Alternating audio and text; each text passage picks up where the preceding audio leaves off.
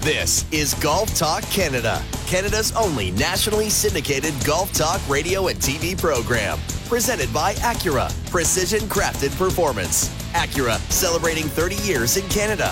Visit Acura.ca for the 2018 lineup and dealership incentives. Now, here are your hosts, Mark Zecchino and Bob Weeks. Good morning, Canada.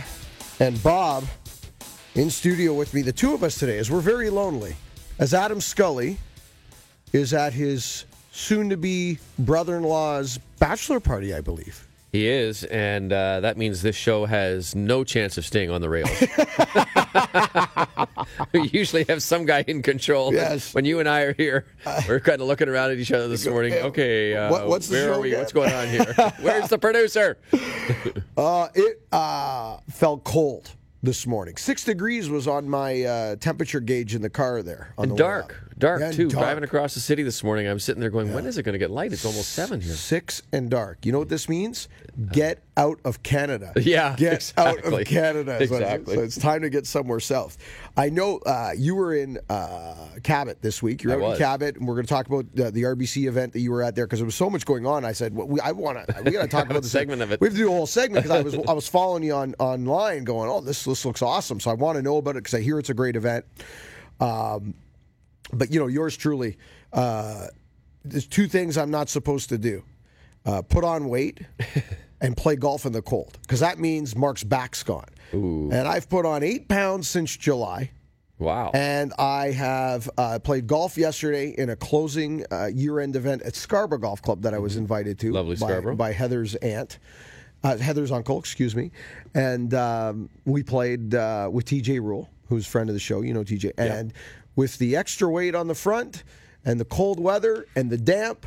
Um, yeah, not good today. I uh, look like the Hunchback of Notre Dame Ouch. getting out of bed. Quasimodo coming out of bed. Not good having a bad back. No. it is not good. So I have officially like to go on record. What's what was what would the date be today? I didn't even look at the date. It was the 13th of October, and I am officially announcing the end of my Canadian golf season on October the 13th. Let the record show. It's been a sad day, sad moment here in sports history. That's right. Mark it, Mark's hanging it up for the year. All those, so those anybody who is looking forward to me coming up and posting a, a frustrating 75, 76, I'm sorry you're going to have to wait You should you should wait till Wednesday. Maybe think of reconsider on Wednesday. You think because you know what happens on Wednesday? What's happening Wednesday? well, there's medicinal new medicine available. Oh, that's right. Yeah. That's right. That's this Wednesday. you know what I find interesting? All these golf clubs this week are coming out with like messages to Yeah. their membership on how right. they're going to treat cannabis, right? That's right. because and and it's really it's a bizarre thing because we were talking about this yesterday at Scarborough. And I know the Hunt has done it. I'm sure Weston has, has had conversations and communications about this as well. It's that it is a weird thing to discuss and make decisions on because it's a now you're talking about a legal substance, Right. But you're also talking about a substance like alcohol that you know can Impair. Impair. Uh, so, like, how do we treat this? Funny enough, the communication at Scarborough Golf Club in the last week is that it's not allowed anywhere on the property, regardless. I'm pretty sure that's what Weston came up with too. I'm pretty sure that a lot of courses are like that, and it'll Hmm. be interesting to see how that evolves over time. how it's policed. Yeah, that's right. It's know. uh, lots of questions, but you know, for you, I'm just thinking your back just for my help. back. Yeah, yeah. I might, you back. know. There you go. Uh, before we get to news and headlines, because we've got a big show. Adam Stanley, who covers golf for m- many uh, media outlets, including PGTour.com. He does Mm-hmm. a web.com tour for PGTour.com. Adam's going to swing by in our second hour, talk a little PGA Tour, uh, Canadians on tour, and also Canadians chasing the tour currently on the web.com tour Q School uh, route. So uh, we'll get into that with Adam. Of course, winners, weird, and what. We did a Twitter poll uh, yesterday that's still going on that we want to jump into as well. And the reason is that Brooks Koepka uh, was Player of the Year. He was up against Francesco Molinari, uh, Justin Thomas, Dustin Johnson, Justin Rose, and you know uh, Br- Bryson DeChambeau, players that have had two wins, three wins, etc. Brooks Koepka had the two wins. Obviously, they were majors. Yep. So I was curious, Bob, because you and I have had this conversation many times. Wh- What does a major, in terms of player of the year, when we're evaluating that, what does a major equal in terms of regular tour wins? Yeah. Is it is it win a win? Is it the same? Is it a win and a half? Is it double? Is it more? Or does each individual non-major, like does a players, mean more than the RBC Canadian Open? Right. Something you like know, that. so I, we threw it out to the Twitter Twitter universe, and we're going to see, you know, how you just the listener feels about this. You know, you, you and I kind of almost went that it means like almost like two wins, but it wasn't quite when we talked about it last. It was Right. somewhere between one and a half and two wins. And and I don't know if you recall this, but when we were talking about this last time, we both said that if you win another major in a year, though, it almost makes the first major uh, like feel like more. Sure. Right. So Yeah. we're going to get into that. We got we're uh, class of Hall of Fame was announced by the way Yes, as well, so we're going to jump into that. Okay. Lots to get to. Uh, Want to give a shout out to uh, Andreas Priftis. Uh, Andreas manages the Roos Chris in Niagara Falls, as well as many of the haunted houses and the fun zone and the, many of the Wait a hotels. minute, wait a minute. You went from went from Roost Chris to the well, I'll tell you why, because there's this great ownership group down there Okay. that he's part of the management team that's all under this umbrella. And we went down and shot episode two of Off the Hazel with Dave Hempstead, Dave Mary, the whole team, right? g- Went down. And I, I wanted to uh, acknowledge him because it like when we shoot off the Hazel Bob, it, it's like a circus. eh? It's, I it's can like imagine the, the li- uh, moving parts going around is just insane.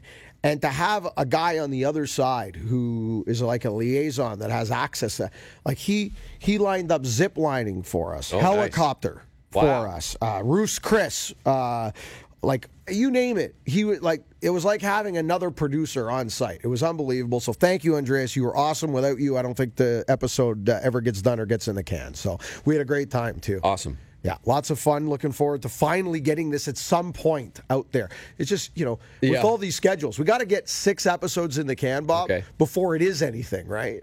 So we still got a long way to go, but we're getting there, having lots Okay. of fun. All right, let's get to some news and headlines.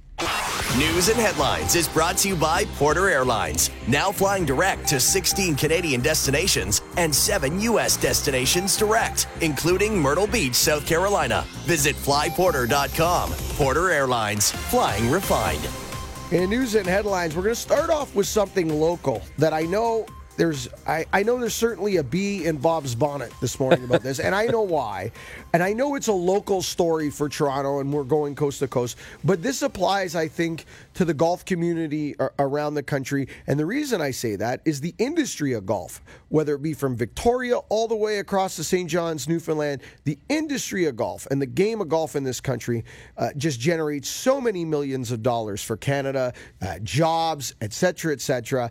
And this is a micro example, though, of some of the problems that, that the golf industry t- tends to bump into for some reason on, the, on a regular basis. Jennifer Keesmaat who is running for mayor in, uh, mayor of Toronto, uh, trying to really run against John Tory. It's, it's seeming to line up like Mm-hmm. it's almost going to be a two horse race here.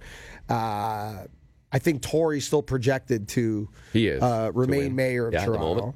Comes out this week with a mandate as part of her platform to take three of the oldest uh, city golf courses here in Toronto, one of which I grew up learning to play golf on. One of which hired me for my first job Okay. anywhere. uh, Scarlett Woods, Don Valley uh, Golf Course, and Dentonia Park Golf Course, moving west to east, and a plan to shut them down. Thank you. Thank you. And turn them into like parkland, and claiming that you know they're not profitable, they don't make money, and that th- these can be opened up to everyone in some parkland uh, where there's no cost to, to the to the to the City. city, excuse me, or no cost to the uh, consumer, to the to the uh, me, uh, p- a, p- a person of Toronto, the um, Citizens. citizen. Thank you. That's the word I'm looking for. Taxpayers. The taxpayer of Toronto. Bob, I, I'm to let you go. you go on this one because you start because I like. There's so many different ways you go, go here, but like most things that government touches, if you just tried managing it, Well, okay. I mean, I, there's we could do a whole show on Yeah, this. we could. exactly. Yeah. But I'll tell you. So I I did a little digging around when this came out because I'm very mad. As I said, Scarlett Woods is a course where I grew up on. There's mm-hmm. still lots of kids playing all three of these golf courses, access to it. And she trotted out the same kind of old tired things. Well, golf's on the decline. Well, actually, it's not. It's actually stabilized. There were more rounds played in Canada last year than there were the year before, so it's actually on the way up. Fake news. So she, right, she, exactly, exactly. The city owns 53 arenas It owns 58 outdoor swimming pools and over 250 ball diamonds. Now, those are all subsidized at different levels. Uh, the arenas and the outdoor pools, especially. They are also all just run on. Uh, they're they're open fewer hours than golf courses. The seasons are shorter. They are used by less people than golfers, and they don't produce the jobs that golf courses do. Yet those are not mentioned one iota in any of this. Let's close down some hockey arenas. Let's close down some baseball diamonds. Baseball, by the way, I looked on Stats Canada, is showing the biggest decline in participation of any of the major sports in Canada. Mm-hmm. So why don't we take some of these baseball diamonds that are sitting empty? I go to a take my dog to a dog park and I walk by a baseball diamond and I go there every day and I have never seen anyone use the diamond. Never. So, so where does this come from? What's the angle here? Is this like a shot? I'm at the elitists. Yes. You're not taking a shot at the elitists. The elitists are members at private golf clubs, lady. Right. What you're taking a shot at is the kid that wants to try golf for the first time. Sure. That's or who you're se- taking. Or, the, seniors or who the can't afford to join the Yeah, private club. yeah, right? nice shot. When Real go- nice shot. And, and yes, there now there's projected that they need some upgrades. They needs to spend ten million dollars, which is fine. But you know, you do the same thing at hockey arenas. You do the same thing at pools. They also said, well, we want to have green space. Well, if you look at Scarlett Woods and the other ones I haven't taken a Mm-hmm. closer look at, an overhead view of Scarlett Woods, which is at Jane and Eglinton, Mm-hmm. the four corners are all green space to varying degrees. Soccer fields, there's a park, there's baseball fields. Also, just to the west side of Scarlett Woods is the Humber River, and on the other side of the Humber River is the Humber Trail, which goes all the way down to Lake Ontario. It's all green space. So, and you can, and, and I saw um, uh, Laurence Applebaum, Golf Canada CEO, offered in as well on this. He said, you know, golf courses can be mixed use. You can use them for, for with very little change. You could use them for cross country skiing in the winter. Yep. You can use them for. You could put a bike path in around it. I mean, there's lots of ways to Turn do it this. rather into a park on Sundays like St. Andrews Old Course. Exactly. There's a lots of ways to do this rather than just closing But it. that wouldn't be a political shot. That would take some thought. That Yeah. would take some management and an original idea. There are two courses that the city owns that are managed privately that are that are contracted out. Right.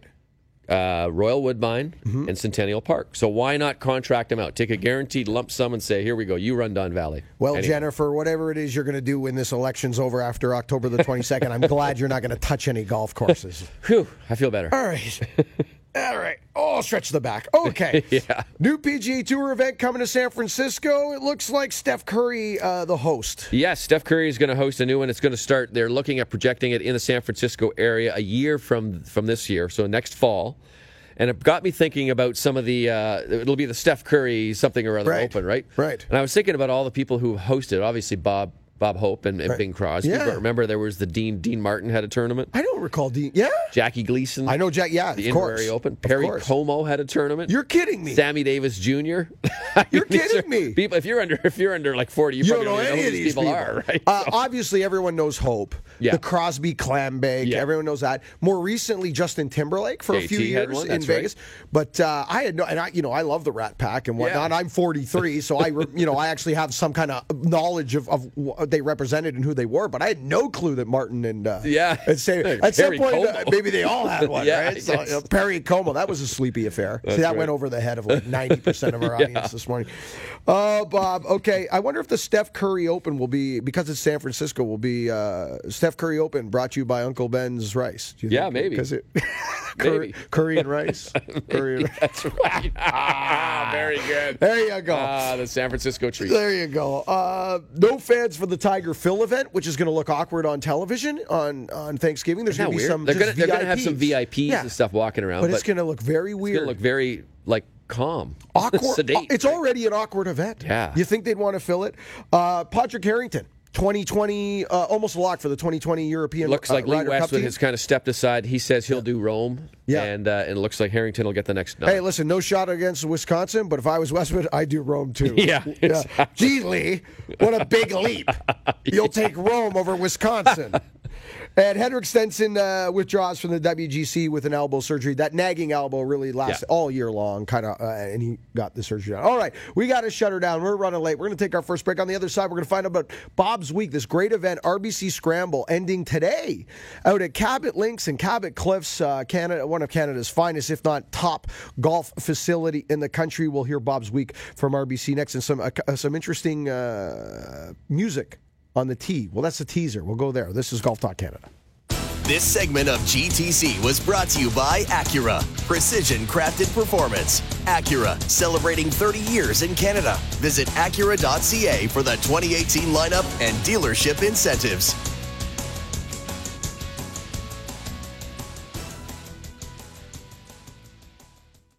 This is Golf Talk Canada, presented by Acura. This segment of GTC is brought to you by the TP5 and TP5X golf ball. Five layers make it exactly like nothing else. Visit TaylorMadeGolf.ca to switch today. Now, here are your hosts, Mark Zecchino and Bob Weeks. Welcome back to GTC. Speaking of TaylorMade, uh, this week Yeah. Did you see Jason Day leak the iron? Sneak. Yes, it was the it's the P760. So this is what uh, I know, uh, or what I believe to know about this TaylorMade product. Okay. So the 760 stands for the millimeter length of the blade. So I currently currently play the 770s. So this would be a little bit shorter. A little Is that right? shorter How's than my that. math? Yes, 10, 10 millimeters shorter. Oh, excellent. You see that? And of course, the 750s are out there. But the one thing this has, which I find interesting, that the 750 and the 770 do not have, is these are uh, foam injected, speed foam injected, like the Ah, like- 790s. Like the GAPR. Right, and the 790s, right. So potentially, and we will learn more about this product, but potentially we are looking at a forged golf club, smaller than the 770, thinner top line than the 770, but could potentially go further because of speed foam. So we'll we'll find this out. Fine, lots lots going on. Now speaking of lots going on. Uh, RBC Scramble this week. PGA of Canada, the RBC Scramble. This has become quite the popular event, Bob. I've never been, but I've heard wonderful things. I was following you this week on social media, and you had so much cool stuff out there. I said, we got to talk about, like, just do a segment on this. So, give, give for our listeners that don't know what this is, give them the Coles Notes version of what is this event and some of the some of the very cool things that you were doing on social media. So this is the RBC Scramble presented by the Lincoln Motor Company. There you go. That's the full title, and uh, RBC and Lincoln are the big sponsors. And essentially, it is one professional and four amateurs uh, in varying handicap kind of categories and configurations. And there are a number of different levels of qualifying. And you don't have to be a member of a private club, even though you know clubs are represented. But a lot of these are, are public courses. So you can get, and you don't even have to have a pro. Like you could actually show up and, and try and qualify, and then they'll, you'll get a pro put on your team, or you can arrange with a pro to get on there. But essentially, you go through a local qualifying, you go to a regional qualifying, and if you make it, you basically go. I think it's. I think you have to pay four hundred bucks, which covers your flight, uh, your accommodation, all your golf, bunch of meals, uh, parties, everything that goes on at this thing, and you and you play two rounds at the links and one round at the cliffs out at Cabot. How good's that? For four hundred bucks. Yeah, and it's so much fun. And you also like like for instance, our good buddy TJ Alderdice was telling Yeah. me they had a, a qualifier at Muskoka Bay. Okay. Anybody could show up. You didn't have to be a member. Right. Normally, I think it's $185 is the guest fee to play there. Yes, that's a stock fee at uh, Muskoka Bay. Okay, so they for this thing to sign up and play it was 80 bucks. You're, so one hundred five dollars off a green fee. They did so even if you don't qualify, you get to play at Muskoka Why wouldn't Bay. you go? Exactly, and it's uh, and they had it the Tuesday after a long weekend, which would normally be a slow time for the course. Right. And they jammed it up and filled it up. And I tell you, this thing has has taken off in terms of participation, a number of people playing astronomically, and I can see why. It's a very uh, it's a very um, equitable, very financially affordable way to go. And and some of these people we met on the tee. So there there are teams from right across the country, every province except Newfoundland and Labrador. Right. And they I met some guys from Scarborough or from uh, sorry, from Saskatchewan, Right. Royal Regina. Two of the guys had never been out of Saskatchewan in their life. Come on. A couple of the people had never been east of where their province was. Like in Manitoba, a couple of guys said, "Well, I've never been east of Manitoba." Are you sure they're not from Louisiana? Yeah, I know, and it's it's unbelievable. And you've got a great mix of people who are having a lot of fun, and some people go out there and.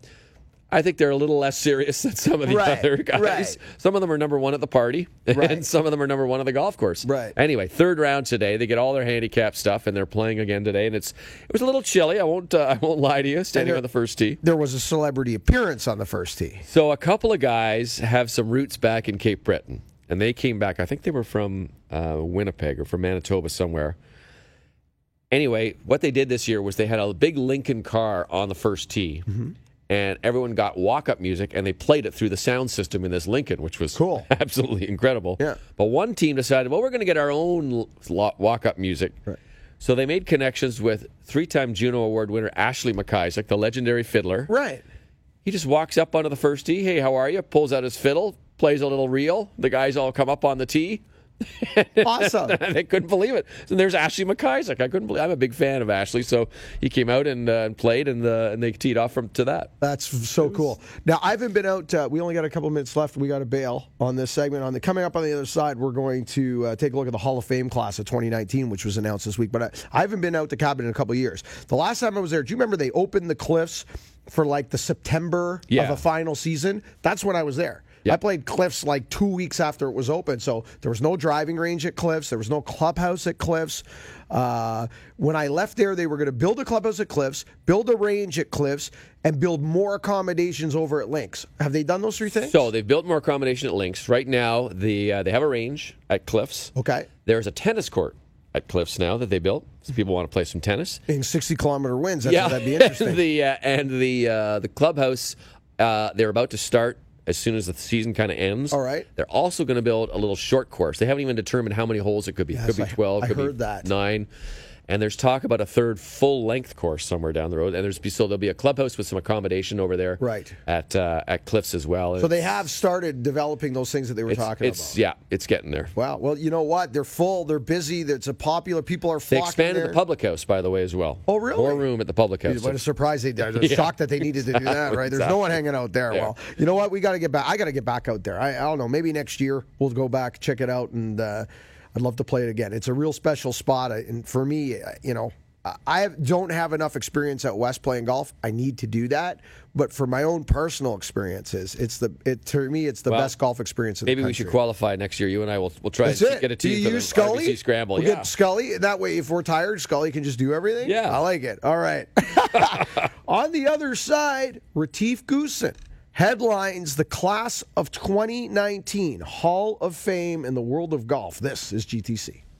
This segment of GTC, presented by Acura, was brought to you by the TP5 and TP5X Golf Ball. Five layers make it exactly like nothing else. Visit TaylorMadeGolf.ca to switch today.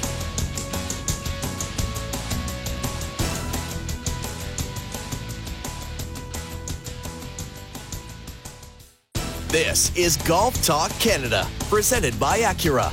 This segment of GTC is brought to you by JPSM Golf, Canada's leading distributor of electric walking golf trolleys, including CartTech, MotoCaddy, and Stewart Golf Dream Machines. Visit jpsmgolf.com. Now, here are your hosts, Mark Zecchino and Bob Weeks. Good morning. Welcome back to Golf Talk Canada. Zecchino in studio with Bob Weeks, uh, covering everything that happened. I can't believe the news that still comes out in October in the world of golf. It's just it's, it's a constant flow of stuff going on. And uh, again, this week, uh, it was announced that next June at Pebble Beach, uh, when they US have Open the there? U.S. Open, which should be a spectacular event, they will induct uh, new members into the World Golf Hall of Fame. Retief Goosen, Peggy Kirk Bell, Bill Payne, Dennis Walters, and Jan Stephenson.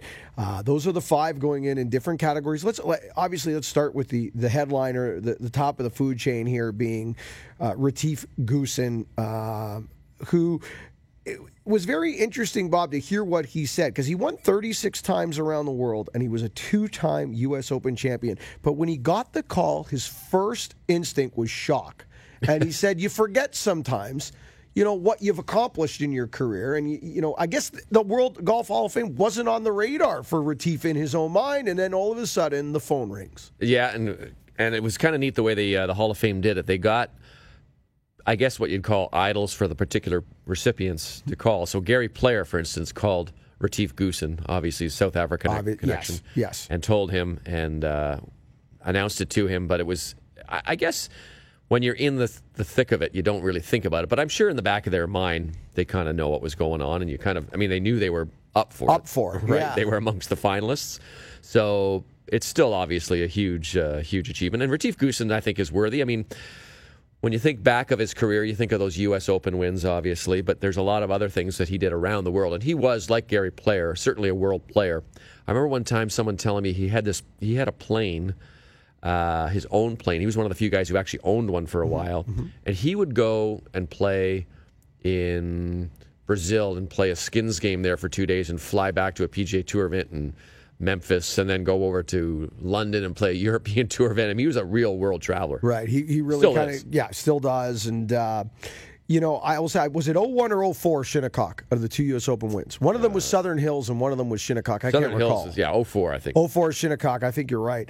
Um, I will say that that is still to this day the best putting performance I've ever seen. The Sunday final round Shinnecock, where they lost the golf course completely. Like I laughed this year. When they when they said that they lost the golf course, yeah, they might have crossed the line a little on the Sunday, Nothing like that day. but not like that. That day they were putting on hard pan dirt, rolling at about 14 and a half.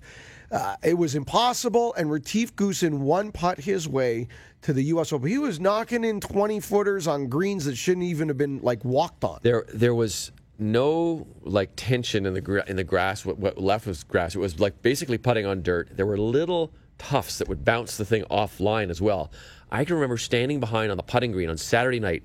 We were waiting to interview Mike Weir, and he had a little six foot putt, and he was just trying to get this to go in the hole. And he said, "You know what, guys? I'm, I'll be right with you." He was joking. He says, "I just want to make this putt first. And after a while, it became almost a game. Like this ball would go left, then it would go right, then it would stop short, then it would go long. He must have taken 40 putts, all of them pretty good putts, but there was just no way he could get the ball in the hole. So that to me says what Goosen did is even more amazing. A, I've never seen anything like it, uh, and I probably never will. Well, Peggy Kirk Bell uh, was a real uh, promoter of women's golf and a, a backer of the LPGA and the ladies' game when when it needed a push and it, and it needed uh, builders, so to speak. Uh, Bill Payne, the former chairman of Augusta Billy National. Payne. Who uh, opened the doors to juniors? The drive, uh, chip and putt uh, allowed the first Asia fem- Pacific Championship, Yes, first female, female members. member to the club. So he was a real pioneer of dragging Augusta National in, into the next century, Very so to so. speak. Uh, Dennis Walters, who lost uh, the use of his legs in 1974, became a trick shot artist, and uh, was actually up until uh, up until this June, where this will be rectified, he was the only uh, Bobby Jones Award winner from the USGA and PGA of America Lifetime Achievement Award winner who was not in the Hall of Fame. Yeah. so he is now in. deserving, and he's he's actually an amazing guy to watch him put on a show. Pretty remarkable. I've never seen his show, but I, I, I know I, I when when we discussed this off the air this morning, I uh, I realized that I did I do recall a lot of those magazine covers of him and people. He always has a great line. He says, "He says, you want to talk about a golf handicap?" he just shows you you can still play. A- And Jan Stephenson, who, you know, I, I don't want to say that because maybe it was just my impression of Jan or maybe my generation's, because she's still before kind of my Mm-hmm. time. Jan Stephenson, was kind of like a pinup girl. Yes. Of the LPGA tour, like the Anna Kournikova, so to speak. This is, you know what? She won three majors. She won one here in Canada. She won the du Maurier Classic in 1981. She had game. She had she had substance. She was the real deal, and she's going to the Hall of Fame. And I think that's that's cool. I think that- that's great. Remember the famous picture of her? She was uh, without clothes, lying in a bathtub that was full of golf balls. Yes, I do recall that famous picture. Yes. Wow, you'd right. never get away with that these well, days, wait till the you? Golf Talk Canada calendar comes out. I'm afraid. Yes. Jeez, it's a bunch of donuts. I'm going to sit in a, in a tub of donuts. Um, Bob, you know it's funny because all well deserving.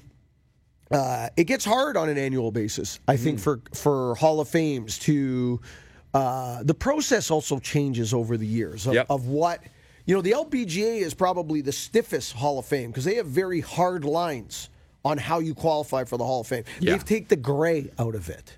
Where most Hall of Fames allow some gray and some flexibility, right? I remember when Monty went in, and everybody had an opinion when Monty went in. because he never won a major. Never won a major, never won on American soil. But he was a seven time uh, Order of Merit winner in Europe, a Ryder Cup uh, stalwart, and, you know, this, this, Yep. this. His worldwide wins were, I, off the top of my head, I don't know what they were, but they were, you know, huge worldwide wins. Uh, so there's always debate. When I say World Golf Hall of Fame, is there somebody that pops out that you think should be in that isn't in there? Because I know there's a couple of uh, multiple major winners that aren't in there. There's like you know Hal Sutton, Corey Pavin, those kind of guys who were on the ballot this year. I think the one thing to me is that it, it's it's not quite as wide um, a group of people that I'd like to see get in there. Like there's no caddies in there. I think caddies have a have a space. There's very few journalists who are in there. There's some, but not a lot. I think there's those people. So outside of the players, I think the people who go in, like Billy Payne, is a, is a great addition because he did a lot of stuff for golf. But I think there's a few too many of those kind of people, and not enough of the people who are actually at the golf courses, working at the golf courses, the caddies, some players, and there are some players, some architects, things like that. The media is the obvious one, though. Yeah, Because most Well, Hall it, of Fames, like uh, for instance, in this country, I think we do a pretty good job of that. Whether it Yeah. be the Ontario Golf Hall of Fame, Canadian Golf Hall of Fame, Yeah, the Ontario, I think Golf Hall of Fame does it great because they have a, a, a specific award for a, a media Yes. person, which is great. Right. Um, do you think we'll see more of this as this thing grows? Because you know they have gone through some changes with the World Golf Hall of Fame over the years. Yeah. They used to do it annually. Now it's every other year. Right. They used to do it in St. Augustine. Now it travels with the U.S. There's Open. now a select group of people who vote. I used to be a voter actually for the World Golf Hall of Fame. I used to vote for the international. They had, they had something called the international ballot, which I always thought was strange because this is the World Golf Hall of Fame. Yeah, why do you even need an an international international- ballot? Yeah. Wait a Yeah, minute. hold on a sec. There's an American myopic view Yeah, right there. Right. But, uh, now they've got a kind of a closed group of, of people who select the, who Yeah, which like are. we're talking about Jack Nicklaus, Annika Yeah. Sorenstam, Gary Player. Like it is the who's who. Sure, they're but, all but they're all seem to be because of who they are, and I understand why. It's player centric, Right, And I get that. But as we go forward, it's going to be harder to stay player centric if you're not going to because the, the pool starts to shrink, right? Yeah, exactly. Like you know, otherwise, you know, you and I are going to end up on the ballot. Yeah, right? that's So, right. You know, oh, for you, you might because you know you've already in like 19 Hall of Fames. For me, I don't think my first Hall of Fame should be the World Golf Hall of Fame. Let's start with the Scarborough Golf Hall of Fame. Yeah, that's right. I'm going to have to create the Scarborough Golf Hall of Fame just so I can get in. You could be in the Golf Talk Canada Hall of That's Fame. it. The inaugural, the inaugural inductee into the South Scarborough Hall of Fame for golf. I mean, look, there's no right way or wrong way to pick people for these things. No. And and the people who go in, like this whole class is all deserving. They're all great people. It's just you got to look maybe a little bit wider, a little open your eyes, a little spread your wings a little bit. Look at some other people who have done a lot of stuff for golf, and I think there's a few of them out there that uh, that go in. And I find right now, like I haven't actually been to the Hall of Fame. I don't know the, if you've been to the one in Uh, Bonavista like, and. I'm talking. Well, it was it's been open for what 20 years? Would that Probably be accurate? like that. So I would have been there probably like 15 years ago. Okay. I'm guessing maybe Yeah. longer, Bob. So it's uh, I'm not sure if it's how I mean they're trying to do things to make it more relevant, but uh, holding the ceremonies at at the U.S. Open things like that are really good. But I don't know. We'll see. We'll see how it goes. It's going to be interesting. I do like that the fact that they do do it at a major in the middle of the summer where there's already a golf community gathered that Mm-hmm. Right. they can piggyback, etc. So congratulations to all of them. Well deserved. And uh, we'll keep our eye on that for next June at Pebble Beach, which is for my cup of tea the most iconic U.S. Open venue. To me, it's the closest thing the U.S. Open has to the old course hosting Yeah. the Open Championship. So I look forward to next year's U.S. Open. On the other side, we'll wrap up the front nine, as Adam Scully would say, hour one of GTC.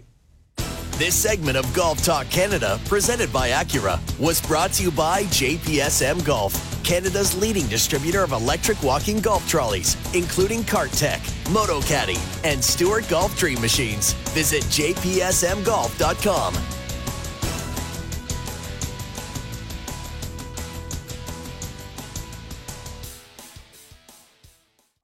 This is Golf Talk Canada, presented by Acura.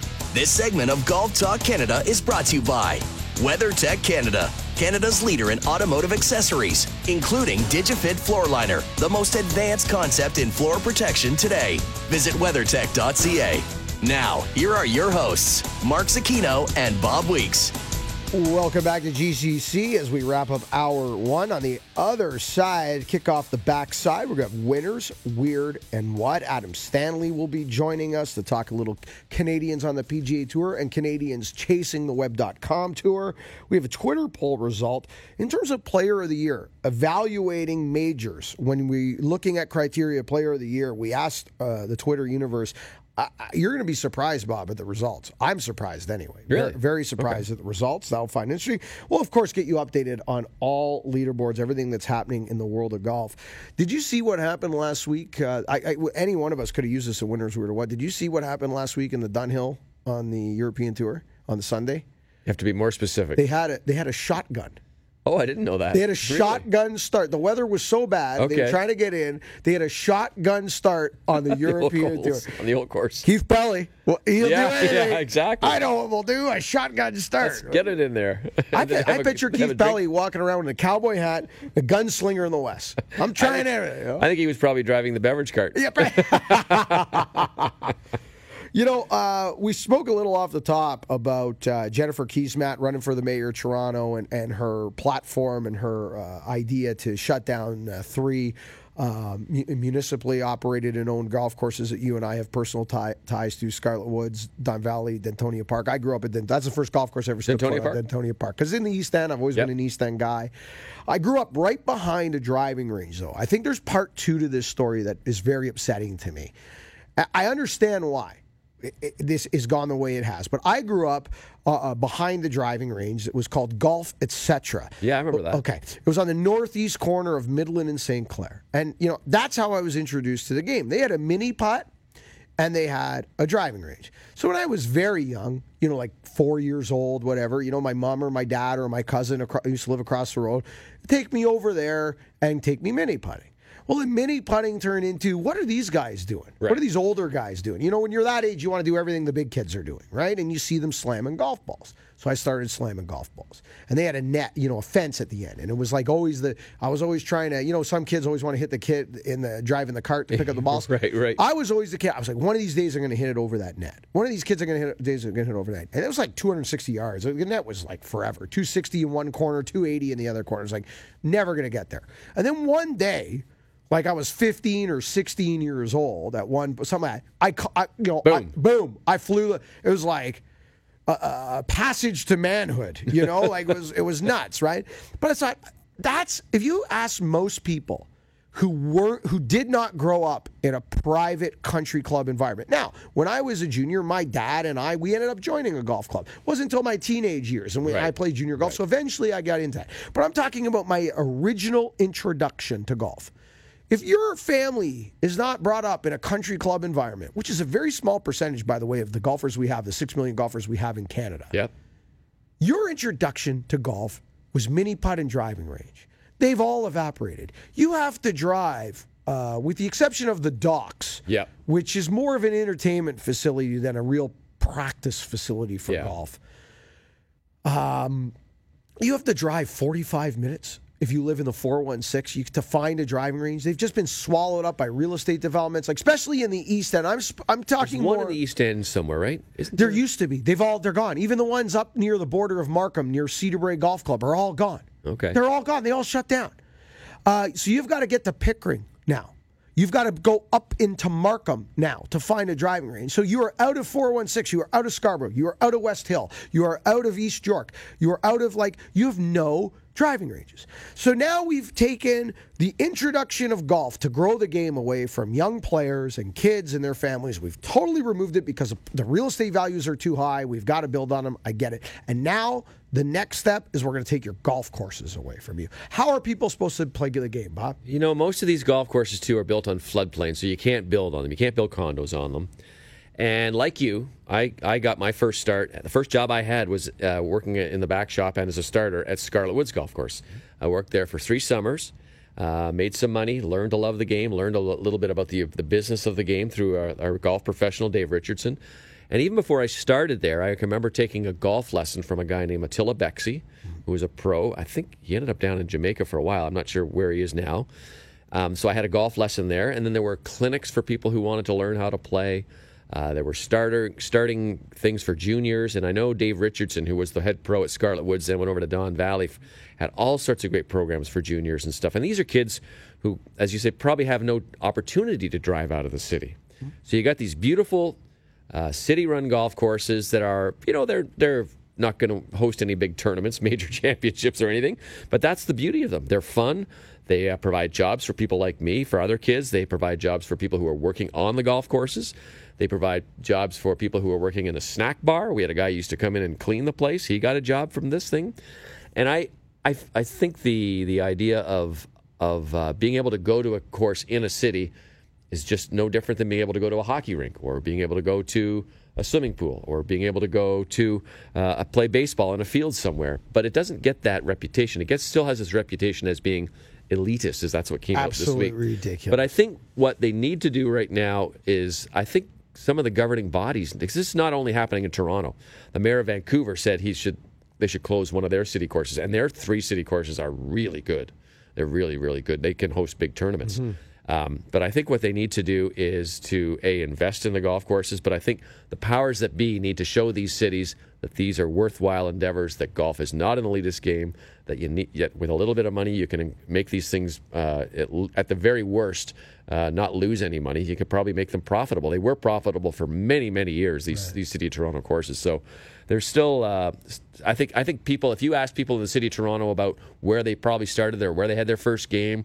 It's probably one of these courses. I guarantee you. I totally agree. Bob, we only have a couple minutes left here before we wrap up hour one. We're going to have Adam Stanley join us in hour two, and I'm going to pose this question to Adam as well because I'm curious. We're, Adam's going to come on. We're going to talk uh, the Canadian golf story as we look forward into uh, 2019. But we've got the Tiger versus Phil match coming Yeah. uh, in November on American Thanksgiving weekend. And I was curious because I've been asking myself this question, and, I, you know, I don't even know what the answer. I can't even really give you an answer. I, I, I probably have to think about this more. I'm curious of your answer. You know, if we weren't doing what we do for a living, uh, if you and I were doing something completely different, if you you know if you were building condos and I was you know selling insurance, uh, you and I would both every April can't wait for that Masters to come on. Right. We'd watch it. We'd love it. I'm sure we'd watch all the majors. We'd watch still a lot of golf would you buy as just a fan would you be buying i know we're almost we almost have to buy Sure. the tiger phil match on pay-per-view because we're going to be asked about it and we're going to have to comment on it and we're going to have to have uh, you know opinion on what we saw but if that wasn't the case do you have enough interest to actually buy this? And I haven't even heard what the price is yet. And, and, and at what point, like at ten bucks, I guess we're all buying it. I heard But a rumor at twenty four ninety nine US. okay, Um, I that's going to be fifty bucks in Canada by the time we. Um, you know, I, I I don't think so. Right now, it doesn't really appeal. It sort of feels like the old Skins game, which was great when it was first came out, and it was it was Jack Nicklaus and Lee Trevino Mm-hmm. And Arnie and Tom Watson, and and then it kind of you know kind of Turned into what it yeah, it just kind of fell apart a little bit. Uh, and I don't know. I'm not really excited to to think about these two guys, especially when there's no crowd there. It just seems like it's going to be kind of anticlimactic. Well, I- I for kinda feel that, reason. you know, it's weird. Phil's playing right now. Yeah, like I don't know. It's kind of weird, and, and I'm, I'm curious to see what Adam says. But I, I'm kind of leaning that way too. I know I'm going to be forced to watch this. Yeah, I'll watch I know. it. I'll watch But I, at the end of the day, I, I you know, I'm kind of be watching, going, eh, eh. What else is on? Right? We should put that up as a Twitter poll too. We will. Let's do that for Okay. next week. All right. On the other side, Adam Stanley, winners weird or what? Uh, thank you so much for listening to Golf Talk Canada. You can catch hour two if we're not in a market where you get hour two. You should probably be asking for it. You get it on the iHeart Radio app, the TSN1050.ca, TSN.ca. Hour two coming up next. Remember, first good decision on the golf course. It always starts in the closet. Thank you for listening. This segment of GTC, presented by Acura, was brought to you by WeatherTech Canada, Canada's leader in automotive accessories, including DigiFit Floor Liner, the most advanced concept in floor protection today. Visit WeatherTech.ca. Thank you for listening, and don't forget to follow us on Twitter at Golf Talk Canada. For blogs, show archives, video highlights, and TV schedule, visit us online at golftalkcanada.ca. We'll be right back with more GTC.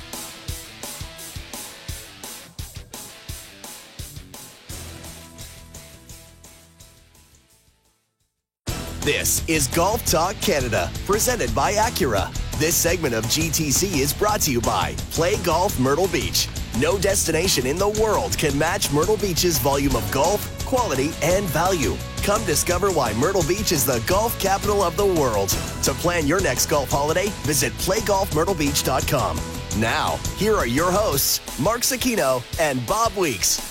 And welcome back to GTC Zecchino Weeks, Hour 2, the Back Nine Golf Talk Canada. Adam Stanley coming up. Our Twitter poll results on how do majors influence Player of the Year standings. Of course, we'll update you on all golf going on in the world, including the CIMB Classic, which is the stop at TPC Kuala Lumpur this week on the PGA Tours. They're in their Asian swing to kick off the new season. But now it's time for three dub. Winners, weird, and what? And Bob, the tee is yours, sir. So, so what do I do? Just aim for the pond? No, you're not supposed to hit it into the water. But you hit it into the water. I know I hit it into the water. Well, why do they even have water if you're not supposed to hit it there? Because it's fun! We're having fun! Ah! Look, it went further than your ball.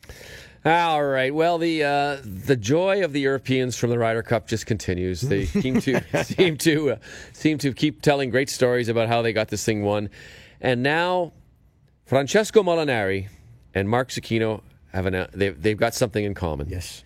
Francesco Molinari revealed that despite his going 5 and 0 or in, he went 5 and 0 in his matches and he did it with a bad back. He said he was so bad that he actually got to the uh, week with uh, anti-inflammatories, uh, lots of massages, lots of work on his back, but on the last day he was so sore he couldn't bend over to tie up his shoes and he had to get someone else in the locker room to tie up his shoes.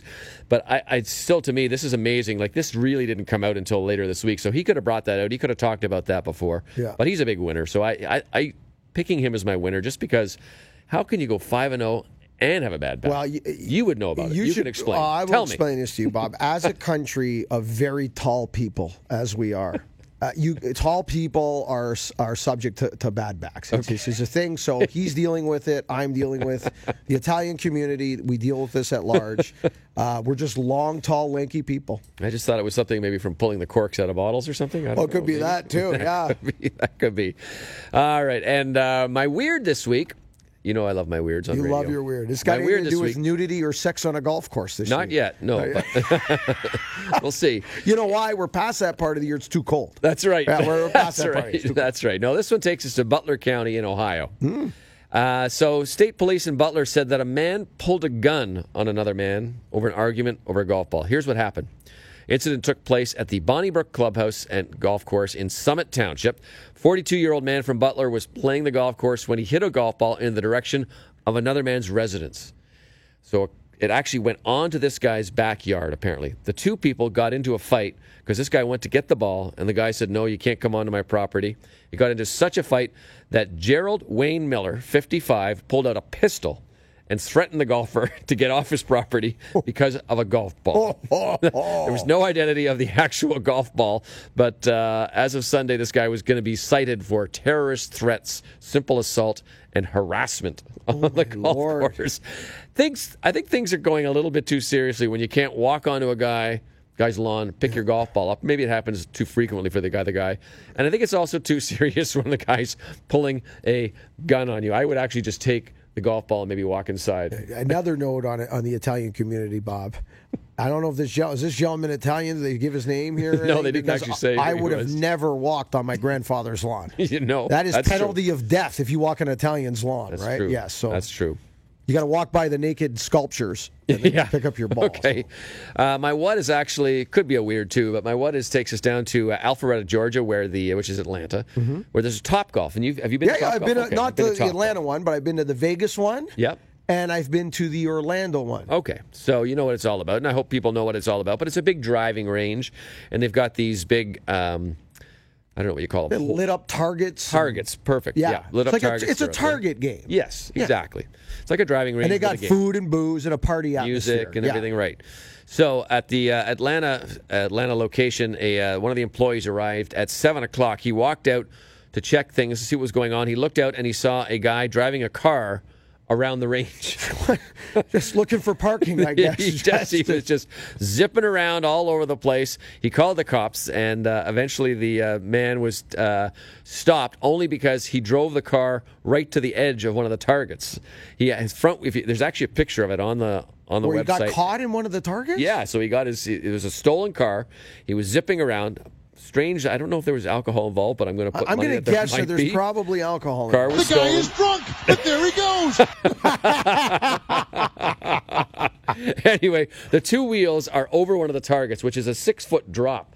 But it got stuck there. Thank goodness, or this guy would have got right big over the there, edge. you know? Anyway, it says the report states that the uh, car was stolen from nearby Cobb County and that the suspect gained access to the range through an entrance used by a maintenance crew. Uh, you know, we should mention this too. Uh, now, I haven't heard any news on this in quite some time, but a year ago, it was announced that Top Golf was coming to Canada with Yes. a relationship with Cineplex Odeon. That's right. I actually interviewed the guy who was the I don't know if he was the president or the CEO of uh, uh, down at the Orlando PGA show, but I have not heard anything for that. Maybe what we'll do for next week, we'll update that. And we like to follow. I Yeah. like to follow. Like, is Sure. it Toronto? Is it Vancouver? I don't even know where they're coming. I just heard Canada. I think it could be uh, Scarborough. Cabot. What's Cabot? Okay. oh, oh, it's, the, it's the new range. it's the new range. All right, Bob. The tee is mine. I'll answer the question. You want answers? I think I'm entitled. You want answers? I want the truth! You can't handle the truth! Well, Bob, you know how everyone has seems to. I'm not gonna say everyone, but the majority of people have a, a, a relationship to golf originally introduced to them by their mother, their father, their grandfather, etc. I know you and your dad still play together Sure. a- and have that golf tie and that relationship. My dad and I play together, travel and play together. Uh, it's a real bonding thing. And my winner this week is Laura Tennant because she is the daughter of George Mack Sr. Now, she won a USGA event this week with her father on her back. Now, this is not unheard of. This happens quite a lot. You see this at junior events. Remember Matt Kuchar walking the Sure. fairways of Augusta National with his father on his back. His The annoying first- father. the first time he ever played Augusta National. Yes, very annoying. But the reason this is my winner this week is Laura is actually 51 years old. And it was the U.S. Senior Women's Amateur, and her dad, George Mack Sr., was 78. And George, who is Isn't that cool? 78, had a, a really great amateur career, played in a lot of USGA events, and all his children. All he had five kids, and at one point in his playing career, one every one of his kids took a turn on George's bag. Lupin, and now he had the opportunity to extend that favor to his daughter Laura in a winning moment. Isn't that great? I think that's just fantastic. And we should point out just quickly because the uh, that U.S. Senior Women's Amateur was again littered with Canadians. I think the furthest was Terrill Samuel. Now she played in the final last year, and her mother, who was in her 70s, was on the bag for her. And I don't know if she was there this year or not, but she was there last year. But Terrill got to the semi- semifinals. Awesome. In the quarterfinals, she beat Judith Kyrinis from Thornhill. Two Canadians going head to head. Helen Chartrand, also from Quebec, also made it through. So there was quite a, a, a great great performance by the Canadian amateurs out there. Once again. That's awesome. Congratulations to everyone who participated. And what, and what a wonderful story. My weird this week, and I don't mean to, uh, you know, poke fun at this by any means, but I just want to highlight how bizarre this is because you know nothing is funny or cute about what's happening in Venezuela as a country and, and, and what those people in that country are going through. It's horrific.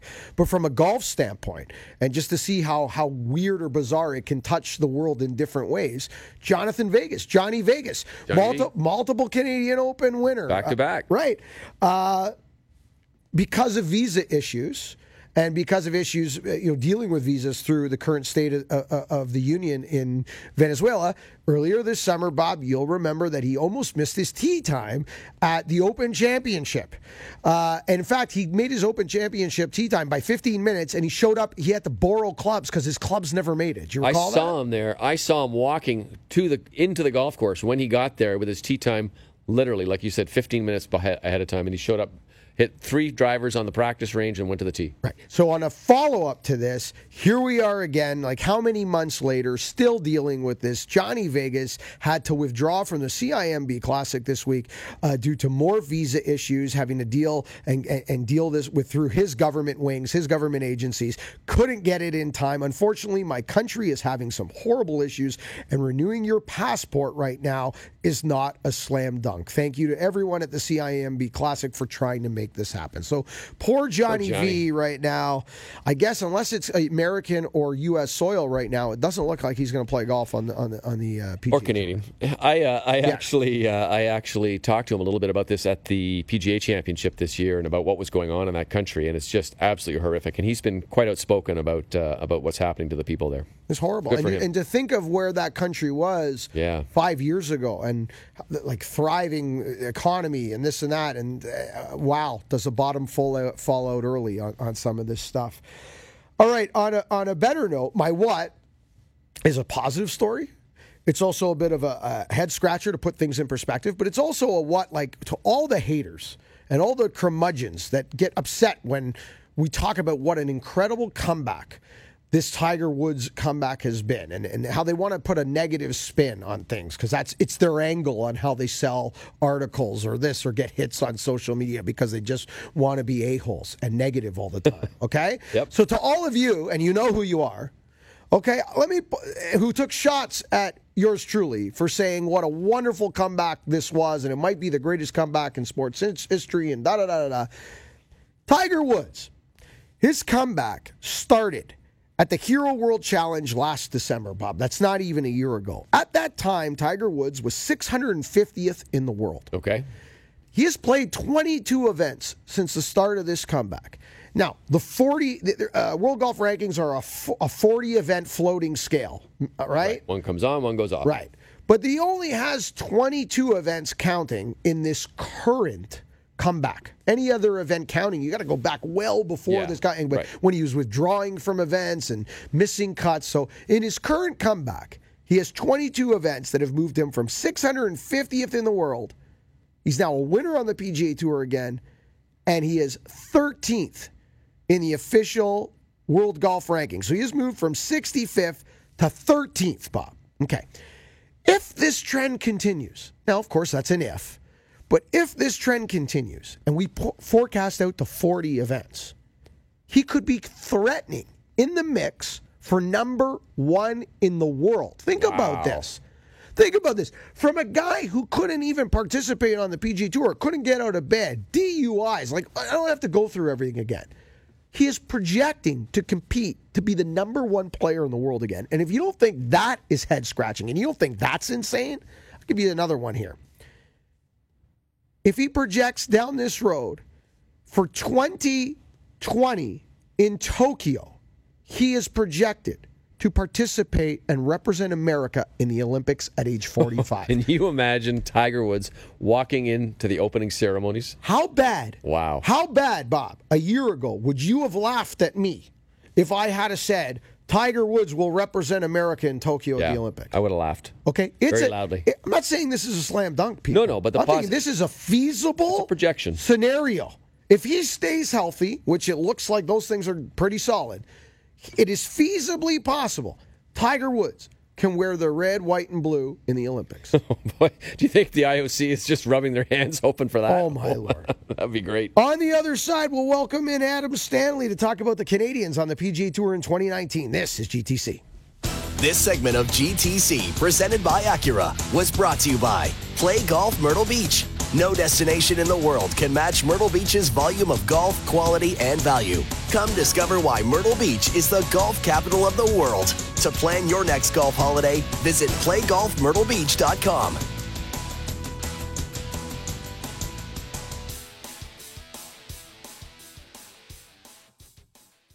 This is Golf Talk Canada, presented by Acura. This segment of Golf Talk Canada is brought to you by Cedarbrae Golf Club. Don't wait to play one of Canada's top 100 golf courses. Pay $500 towards your 2019 membership and play the rest of 2018 for free. Visit cedarbraegolfclub.com today. Now, here are your hosts, Mark Zecchino and Bob Weeks.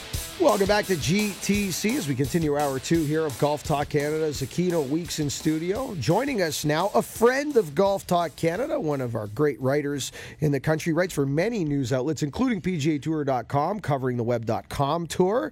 And you can follow him on Twitter at Adam underscore Stanley. Joining us now, Mr. Adam Stanley. Adam, I haven't spoke to you in ages, man. I think it might be since the Canadian Open. I know that's uh, it's truly upsetting, Mark. I know, you know, it's just the season is, is, is it goes too quick. It runs downhill. I don't know where the year goes. Okay, Adam, I'm going to throw a hard one at you right out of the gates because I'm having a hard time with this one myself. So I'm not necessarily suggesting that you have a firm answer on this one. But okay, Okay. we've got eight eight full timers on the PGA Tour this year, or eight eight cards, I should suggest, on the PGA Tour this year. Eight plus plus one injured guy. Eight plus one injured. Um, considering the year that Canada had as a country on the PGA Tour in 2017 and 2016 and 2015, 2018 has been, uh, in my opinion, a disappointment. At what point do we stop thinking of the eight nine cards as cup half full versus cup half empty? At the point like when someone has to win, like I'm right now starting to wonder myself, like I love seeing all those Canadian flags get a start on the PGA Tour. But does it mean as much as it did three years ago because we're not getting the wins? Like, do we need to start validating this with victories? Yeah, it's a good question. I mean, as Canadian golf fans, you love to see this quantity of guys, and you're right. It's eight, technically nine, technically ten if you count Mike Weir as a past champ and, and past major champ with with some status on the PGA Tour. But if you look at the official World Golf rankings, there's only one Canadian in the top 200 in the world, and that's Adam Hadwin, and he's at number 60. Everyone else is outside that top 200. So, uh, and that includes Nick Taylor, who's won on the tour, um, and Mackenzie Hughes, obviously, who's won on the tour. Pardon me, and, and struggled a little bit last year. But um, you know, I think with this quantity of guys, you got to assume that another win is, is coming sooner rather than later, especially because most of these guys are now into years two or three on the tour. You look at Corey Connors, who's just got such a solid game from top to bottom. There was a lot of learning, a lot of adjustment last year. There was a lot of places and golf courses he's never played before, which he's going to be visiting for a, a second time this year. And you know, as, as Bob knows, you know, talked to Corey and visited Kent State. Corey's one of the smartest guys on the tour period with his actuary mathematics degree. So I don't think it's going to take him all that long to learn more about these golf courses. So year two, year three for a lot of these guys, I think a win is going to be coming soon. All right, we're going to put you on the spot again, and uh, and I'm going to ask Mark the same thing. We'll go around the table here, but All we'll right. start with you, Adam. Who is going to be that Canadian who gets that next win? Which one do you think is the best chance right now if you were going to lay odds on it? I think Mackenzie Hughes is going to notch win number two first, and and the reason I say that is because last year was a bit of an anomaly. He obviously uh, became a parent for the first time, uh, but I, I think that he's already shown that he's committed to getting off to a hot start this year. Uh, he won in the fall when he did win a couple uh, years ago, uh, and I think he's just feeling better with life off the golf course. Clearly, on the golf course, he's uh, gone back to things that were working well. So I think Mackenzie Hughes is the guy that's going to be winning uh, win number two before anyone else. Well, uh, okay, yeah, I don't disagree with Adam there at all in the sense that Mackenzie Hughes, in my opinion, might be the, the first, the next Canadian to add the next victory who's already won. Right. But if you're asking me who the next Canadian is to win, and I don't disagree with Adam's logic either. I love guys who see the golf courses again for the second time, like Corey Conners, getting used to travel on the big tour. All that stuff means stuff. That, that, that carries weight and makes a lot of logic. I'm going to go a little against logic. I'm going to say Adam Svensson. And the reason I'm going to say Adam Svensson is that to me, when you when you talk to Adam, when you talk to people that know Adam, when you just see the way he plays the game, it's all about making birdies, and and it just doesn't seem like a big deal to him. Nothing's like a big deal. We're going to play golf. I'm going to hit it. I'm going to find it. I'm going to hit it hard, and I'm going to make lots of birdies. And that kind of attitude is of this is just a game kind of attitude, in a way similar to what a Dustin Johnson or a Brooks Koepka almost has. That kind of you know, hey, it's a game, and I'm I'm going to go make birdies. I think that's going to serve him well on the big stage because I think a lot of times when people graduate to the big tour. Uh, I don't know, a little bit awestruck, uh, for lack of a better term, uh, out of the gates. I don't see that happening with Adam at all, Bob. Well, you look at the the two wins by Mackenzie Hughes and by Nick Taylor, and they both kind of came earlier in their PGA Tour careers, right? Hey. They, they in the fall yeah. fall section, so there is something to be said for that. I think I think I'm going to stick with the obvious choice, and that'll be Adam Hadwin. I think he's been working uh, a little bit harder on on his putting. I think he needed a break, which he got. Uh, I think there's a lot of things lining up for him, and of course he's got more starts to, uh, that he's going to make a little ahead of these guys. So he might get it done as early as next week. He's the only Canadian playing in Korea in the CJ Cup, um, but but still, I, I think uh, I think big things. I think this is going to be a big year for Adam Hadwin. I don't know why, but I just feel that way. I hope you're right. Uh, we're with Adam Stanley. You can follow Adam uh, on Twitter at Adam Stanley at Adam underscore Stanley. Adam, uh, you're all over the web.com tour most of the year. We have ten Canadians now moving through to the second stage of Q School on the web.com tour. That seems just a, like a huge number to me. I don't recall a number that big, maybe ever going and i know it's been a uh, you know a while since we've been tracking it's only recently that we've been tracking web.com tour q schools because it used to be the old the canadian uh, i mean uh, a big q school yeah. down at pga west mm-hmm. which they moved around but uh, this seems like a really deep number and you know I guess looking at this, who do you think are the favorites to keep to keep this graduation process going out of the ten guys that we have moving forward to second stage? Yeah, it's, it's definitely a big number, and, and it's a number that's going to be joining up with another 10 or so who uh, have already made it to second stage via various qualifying. So, um, you know, good week for Hugo Bernard, Golf Canada alum. He just turned professional last week, made his debut at Q School. He's moving on. So I like Hugo's game. Uh, to your point about uh, Adam Svensson not really being awestruck by the big stage, I don't think Hugo is going to be awestruck either. He's you know, he's six foot three. He's a big guy. He hits it a long way. He's got good hands. Lefty. He's a lefty. And left. there we go. so I think that he's, you know, he's got a lot uh, going for him. You go up and down that list.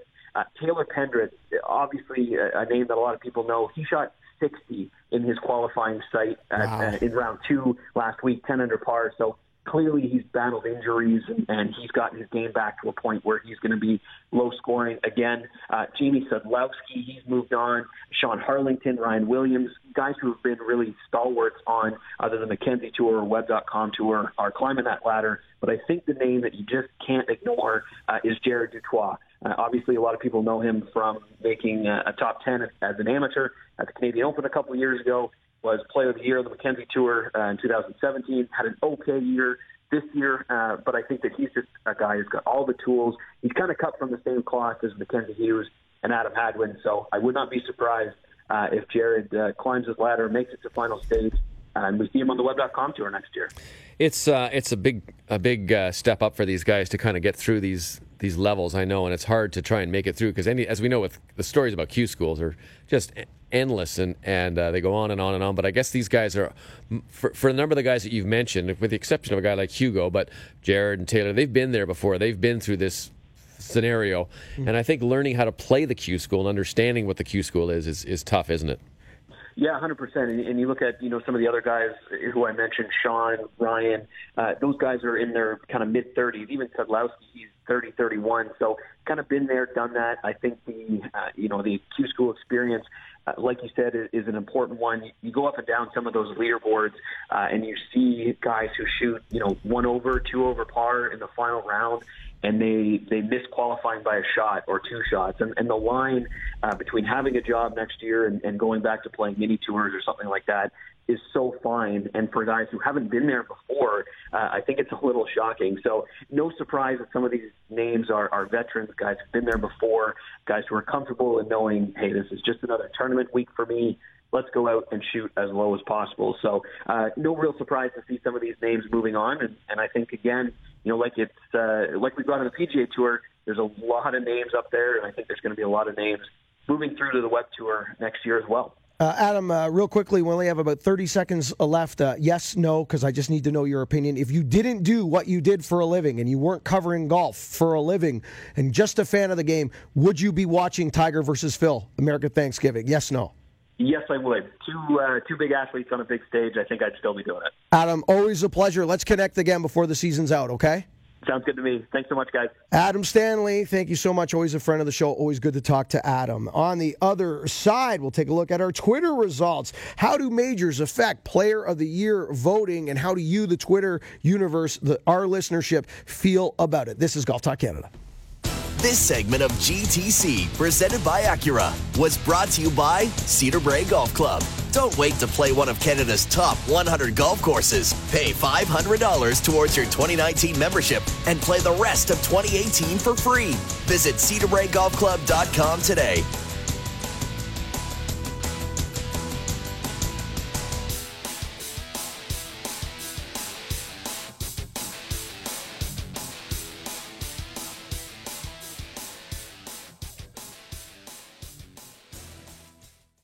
This is Golf Talk Canada, presented by Acura. This segment of GTC is brought to you by Adidas Golf and new Tour 360. Visit adidasgolf.ca. Adidas, geared for more. Now, here are your hosts, Mark Zecchino and Bob Weeks. Welcome back to Golf Talk Canada. Uh, this week, Bob, Player of the Year was handed out, and I think no surprise whatsoever. I think everybody was in agreement that Brooks Koepka winning two majors in one season, uh, actually his third major of his last six major starts. Very impressive Player of the Year. He beat out Francesco Molinari, Bryson DeChambeau, Justin Thomas, Dustin Johnson, and Justin Rose, who were all candidates uh, for Player of the Year, uh, some of which had three win seasons. Did you see the very awkward presentation thing they did with Dustin and Brooks? Yes, that was funny. It was just so bad. It was just like uncomfortable. Yeah, right? exactly. But I just felt like we should ask our listenership, and we just I just went to Twitter last minute and and said, you know what? Because we've had this conversation before. Wh- what does a major equal?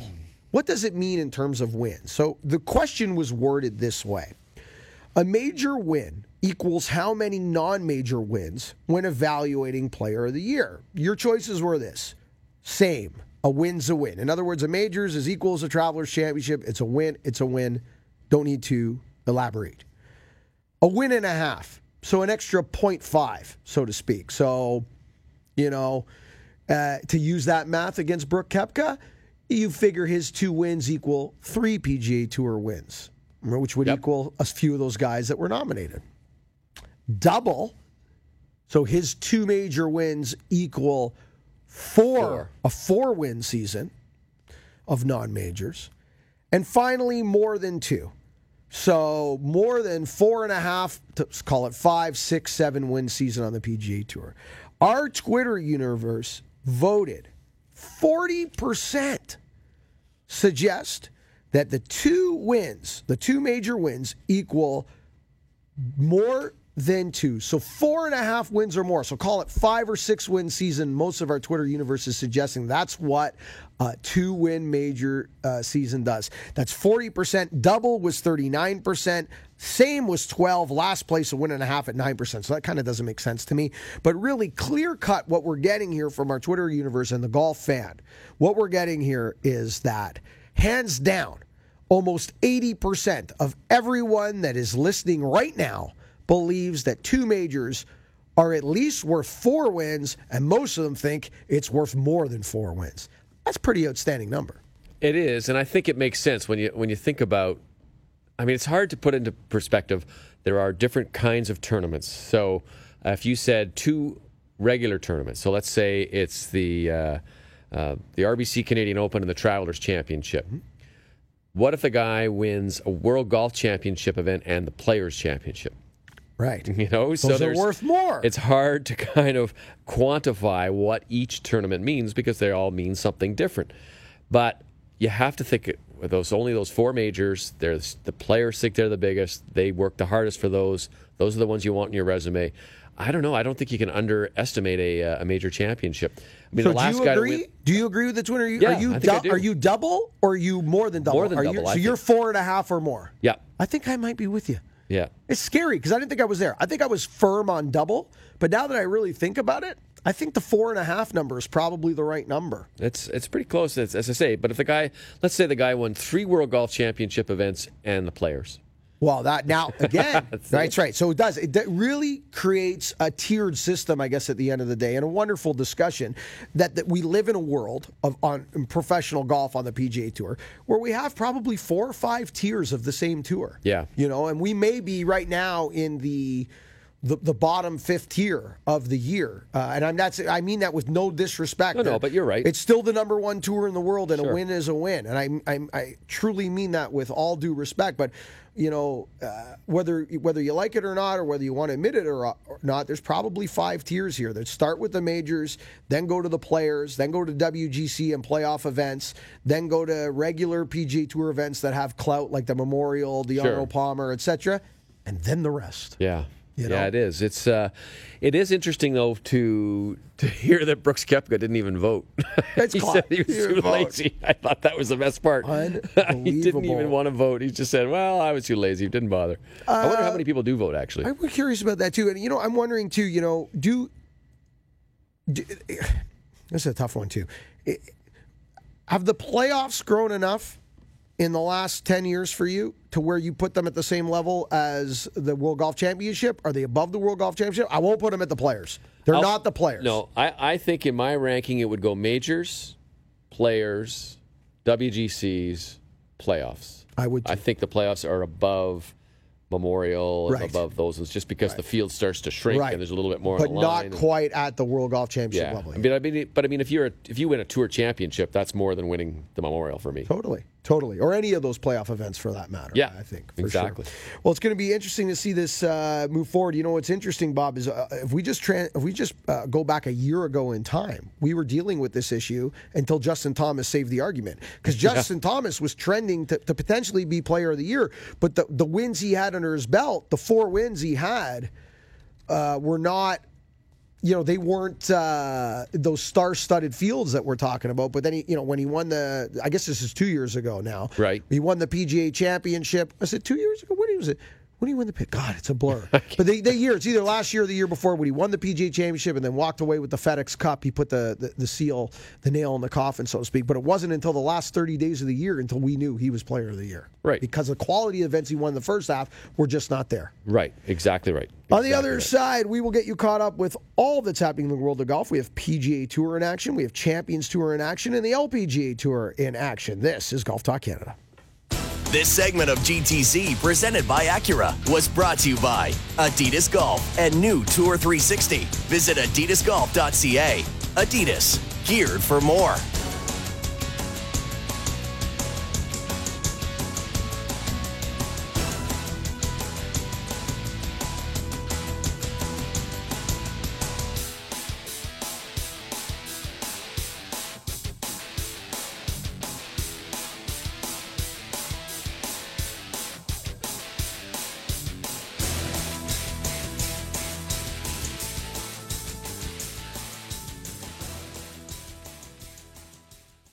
This segment of Golf Talk Canada, presented by Acura, is brought to you by the Muskoka Bay Club.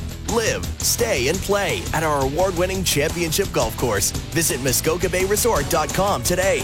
Now, here are your hosts, Mark Zecchino and Bob Weeks.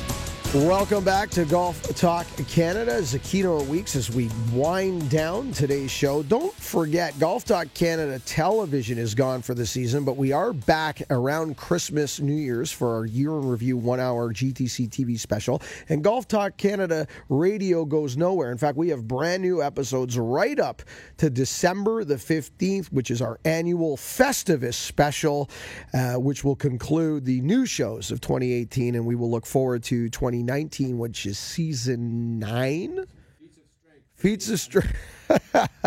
Season nine of Golf Talk Canada Radio kicking off in February. All right, let's get you caught up with some leaderboards in the world of golf because there is lots going on in the world. Bob, uh, let's start off with you, the LPGA Tour. All right. Well, the LPGA Tour is at the LPGA KEB Hana Bank Championship in Incheon, Korea. And leading the way, Charley Hull and Danielle Kang, both at 12 under par. Ariya Jutanugarn is 11. Uh, there are two players at 10, three players at 10, excuse me, uh, two players at 9, one player at 8. And then, uh, tied for 10th right now, Brooke Henderson, who went 73 to 73 to open and finished up yesterday with a stellar 65. In fact, her front nine, she birdied uh, five of her first seven holes. Wow. And uh, kept it going on the backside. So she's getting a little bit more comfortable. Maybe she's adjusting to the time zones and everything. Uh, but she's certainly in the mix there. Uh, PGA Tour is in Asia for the next three weeks. The CIMB Classic at TPC Kuala Lumpur. Will Howard Cosell for you. Oh, okay. Gotcha. Gary Woodland uh, tied for the lead with Marc Leishman and back from the dead Shubhankar Sharma. Hey, there he It's is. It's at the start of 2018. We were saying that name every week in the Yeah. world of golf. They're tied at 19 under par. Of course, this is through three rounds of golf already because they are in Malaysia. Round four, I believe, gets going like 11 p.m. tonight or something like 10:30, that. something like yeah, that, on the Golf yeah. Channel. Louis Oosthuizen two off the pace at 17 under with Bronson Burgoon 17 under. Austin Cook at 16 under. Uh, that rounds out your top six. The Champions Tour is playing the SAS Championship, and there's a three way tie atop the leaderboard. I'll give you the first two names, Mark. You have to guess who the third name All is. right. First name is Gene Sauers, former Air Canada Championship Ah, winner. Yes, yes, yes. Tom Lehman, former Open Championship champion. And if I was to say, name a senior champ or a Champions Tour player who might be tied for the lead after one round after shooting 62, who would you guess? For the last 10 years, the guess would be the same Bernhard Langer. He is. They have a three. They have a four-shot lead uh, on the rest of the field. Olin Brown and Jerry Kelly are at six under. Uh, top Canadian and only Canadian in the field is Stephen Ames, who is at one under par and tied for 28th. Uh, before we wrap up today's show, did you see the uh, interview with Jim Furyk where he kind of quasi confirmed that there was an altercation between Koepka and DJ, although he downplayed it. Yeah. And then since then, DJ and Koepka have denied it again. Right. So now they're denying something that their their captain is suggesting happened, and apparently both ladies were involved. We're finding out now too. This is a very big soap opera. I don't know what's going on. It might just be, you know how when uh, maybe it's like they're brothers, you know, and you wrestle Well, with maybe. your brothers That's or what I was something, or maybe something's going on. Maybe they made some comments here and there. I don't know. It just it doesn't seem like it's going to be a big deal, but um, it's certainly a weird story. Now, uh, you do not have a bad back. You are a tremendous athlete. You are a runner, uh, marathon uh, runner with some wonderful times. Last week we were talking about your times. I was just blown away that you could physically get around these places this quick, Bob. I'm looking at the forecast 10 degrees today, 16 tomorrow. We know, uh, though, that they're lying to us. We'll never actually see see 16. So that 16 will probably be around 12 most of the day. Probably. Will you take out the golf clubs this weekend, Bob? Or this Um, week? Or are you ending the Canadian golf season? I'm not ending it yet, but I think I will be sort of one of those guys who will say, look at the look at it and just go like bang. I'm not going to make any plans. I'm not going to say I'm going to play Tuesday. Right. I'm just going to wake if, up if, and say if, maybe the, it's if, the, work. if the clouds disappear and it feels okay. Because you know what? To me, around this time of year, a lot of it is about wind. Yes. Like if you get the 12 uh, degrees and sunny and there's no wind, it's Perfect. a lovely day to play. You can golf. dress properly for yes, that. Yes.